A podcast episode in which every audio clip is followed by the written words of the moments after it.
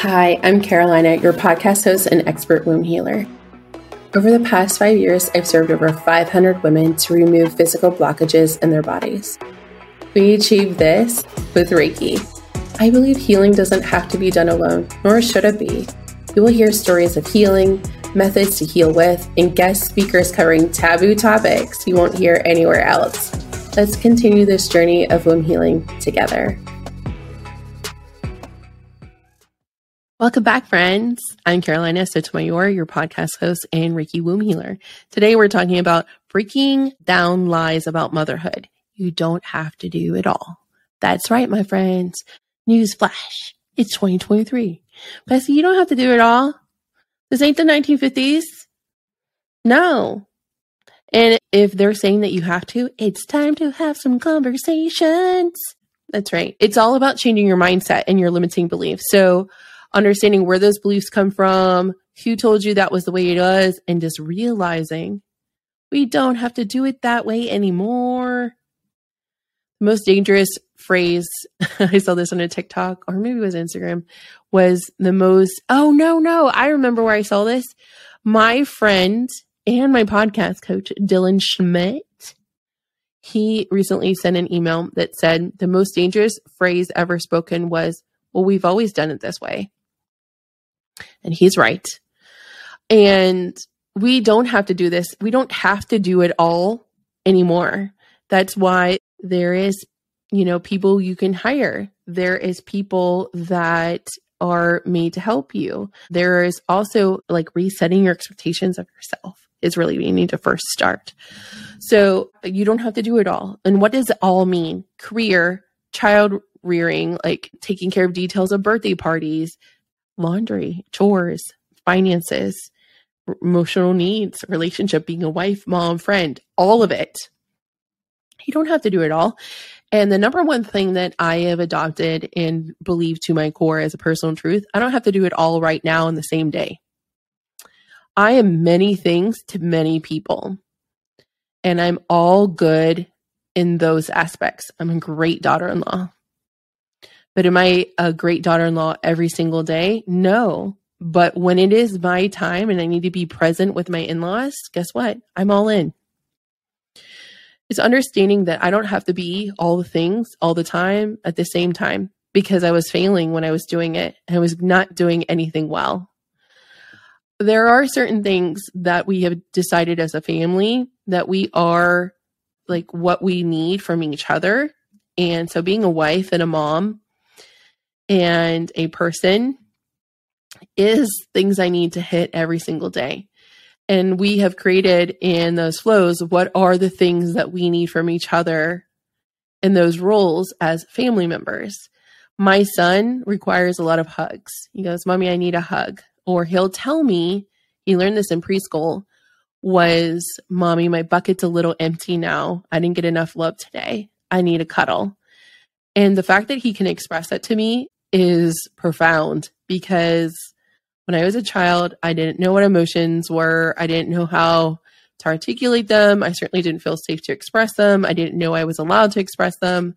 I didn't even know that I could say anything because I was more of like, the quieter you are, the easier your life is going to be. So for me to have a son that says, Hey, mom, I need XYZ allows my job to be easier as a mom. So my husband and I have a fantastic relationship. He's the person I never get tired of, and a million lifetimes will never be enough time with him. But every day we have thank yous before we go to bed. And it's three things that that person did that day that we're thankful for. So we do that with my son and my husband.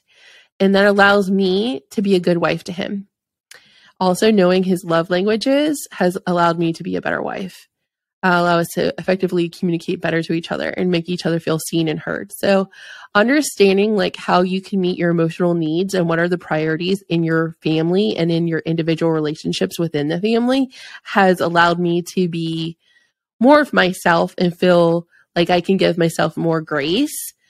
I don't need to be super mom every day. My son has seen me cry. My son has seen me fall apart. He's seen me yell at people because they were assholes. And guess what? If you come from my son or my husband, it's not them you need to worry about. It's me because I have fought an entire lifetime to get to where I'm at. And I'm not going to let anyone disrespect them. I'm going to advocate for them. And I think that that's understanding that there's going to be moments where you're going to be super mom. You're not going to be super mom every day. But creating rituals and spaces in your routine, or in some cases, my friend Rachel Tran, who's also a parenting coach, she said people do rhythms. They do the same thing every single day in the same patterns. It may not be at 7:05 every single day, they are going to brush their teeth. They are going to take a shower every night. They are going to wear their jammas. Somewhere in there, put in the things that are most important for you and do them in an increment or in a frequency that is easy. And soon over time, that little thing becomes easier and easier. And it just becomes second nature. And that's where the thank yous came in. The thank yous before bedtime. What are three things I'm grateful for today that you did that I saw and I'm grateful for. And they have to be different than the day previous. It makes everyone feel valued, loved, and seen. Now, I also healed my inner child because my inner child felt like if I didn't do it all, I was nothing. And in my childhood trauma that came up, it was all or nothing. My childhood was very extreme. So it was either all in and people were present or they were gone. It was not consistent. It wasn't stable. It wasn't steady. So I had to learn that it's okay to have moments of highs and lows, but also like, what can we do as an adult to slow down so we have consistency? Because consistency and sustainability creates reliability and safety. And reliability and safety allows me to not burn out. So, understanding and healing my inner child was so important to understand I was worthy of slowing down. I was worthy of asking for help. And the help that I I hired was I hired a cleaning lady. My husband hates to do chores, who doesn't? But like I found out like what we were arguing about in our marriage was over dishes. And I was like, I'm done with this. So I hired a cleaning lady, I actually hired a cleaning crew, and they're amazing. They come twice a month. And it keeps us accountable. I have two businesses and I hired a bookkeeper and I hired a therapist and I hired a babysitter. My in laws moved away. We struggled really hard to find a great babysitter that wasn't complicated. All our babysitters for a while was super complicated. And one that we're like, you are part of our family. We trust you. We believe in you. We're going to spoil you. We are so thankful for you. So, the more I healed my inner child, the more worthy I felt like I could spend money on to ask for help. And I I really leaned into how good it felt to feel lighter and like the moments I got to breathe or there was less tension, I really relished in those moments. I was like, how can I create more of this? So understanding that like I also don't have to be the mom that travels. I love airplanes, but I like travel on my terms. So sometimes I would prefer not to go and have someone come here instead. Depends on your budget too. For us, it was cheaper to fly my mom here to visit with us. I'm happy to pay for her ticket every single time. Happy to pay for any accommodations she'll need and any kind of seat she wants on the plane. Yes, ma'am, as long as it's not first class. Mm. so I don't have to do it all. I don't have to be the mom that takes my kid on 10 hour road trips because I'm not a happy camper in the car. It makes me super unhappy and I'm very unpleasant to be around. I hired a virtual assistant in our business and that was a game changer. I don't have to be the secretary of our lives either. I don't have to be the secretary of my inbox. And it may take her a little bit more time, but it's something less that I have to do. Uh, she does my Amazon orders, like simple stuff like that. You don't have time for Amazon? Uh, no, Betty. I'm trying to do less in my life so I can do something else. Evaluating like what was I doing that I didn't want to do anymore and what was repetitious and understanding that like how is my time better spent elsewhere? Call it savvy or delegation, whatever you prefer, but I would rather spend time being present with Ollie and outside and creating memories and have the ability to employ a very competent and amazing human who can do all of the admin things, call the doctors, make the appointments, that kind of thing, give them all the tools, set them up, use a project management software. I am techie, not just a great healer and speaker. I am a techie woman and I have a project management software called ClickUp. It's free. Go check it out. And of course, with this podcast, I hired a podcast editor.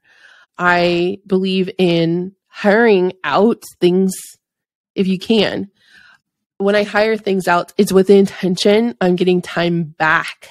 I also don't have to do it all with groceries or cooking or meal planning. Guess what? My kid is not going to remember if I baked every single cake for his birthday from scratch. No, and he wouldn't care anyway. He just wants to know that he had cake. So it just really like, what are my expectations of myself in these situations? What are the expectations of doing life and where did those expectations and beliefs come from and understand that you can break them all you can say fuck it all because this is my life. I am also a mom and a wife but it's my life and i'm the person i have to live with the longest. Why shouldn't i be making my life happier creating more moments of joy making my life full of ease? I understand life is going to happen. Trust me uh, we're not into the toxic spiritual babes from TikTok. But life's still going to happen. I have tools to cope with it, but I also have more support because I have more capacity because my mental space and my emotional space is not spent worrying about if my son is going to like the cake I baked for him. Guess what, Betty? We bought it from Publix or Hy-Vee here in the Midwest. If we lived in Florida, we would buy the sheet cake from Publix. So, what can you do about motherhood? What are your beliefs about motherhood? And how you operate as a mom and a wife, as a family member? And how are you doing the things that you're doing? Are they aligning to create more peace, more joy, stability, and safety in your life? For us, this year was about more peace. Last year was about simplifying things and understanding that those goals can change, but you have to remember you're in charge and there's no police coming for you. There's no, unless you broke the law, then that's a different story, but we're not talking about that. It's more about like owning your life, standing up and saying, you know what? I don't care about what other people say. This is my life, my kid, my family, and I am I'm going to do the best I can to show up for them and show up for myself because I deserve all of these things. And if you feel like you don't deserve those things, then it's time for you to join Next Level Fertility or the Make a Baby membership. We need to work on your worth. My self worth is something that I'm perpetually working on, but it's okay. I understand that I don't have to also be all the things all the time because nobody is all the things all the time. So this is a bit of a more raw episode than usual. So I hope you're doing great in your week, and I'll see you next week. It was an honor to connect and serve you this week. If you are a spiritually curious person wanting to conceive and heal blockages in your fertility, click the link in the episode description to learn more about the Fertility Foundation Collective. Until next time, my friend, know you are loved.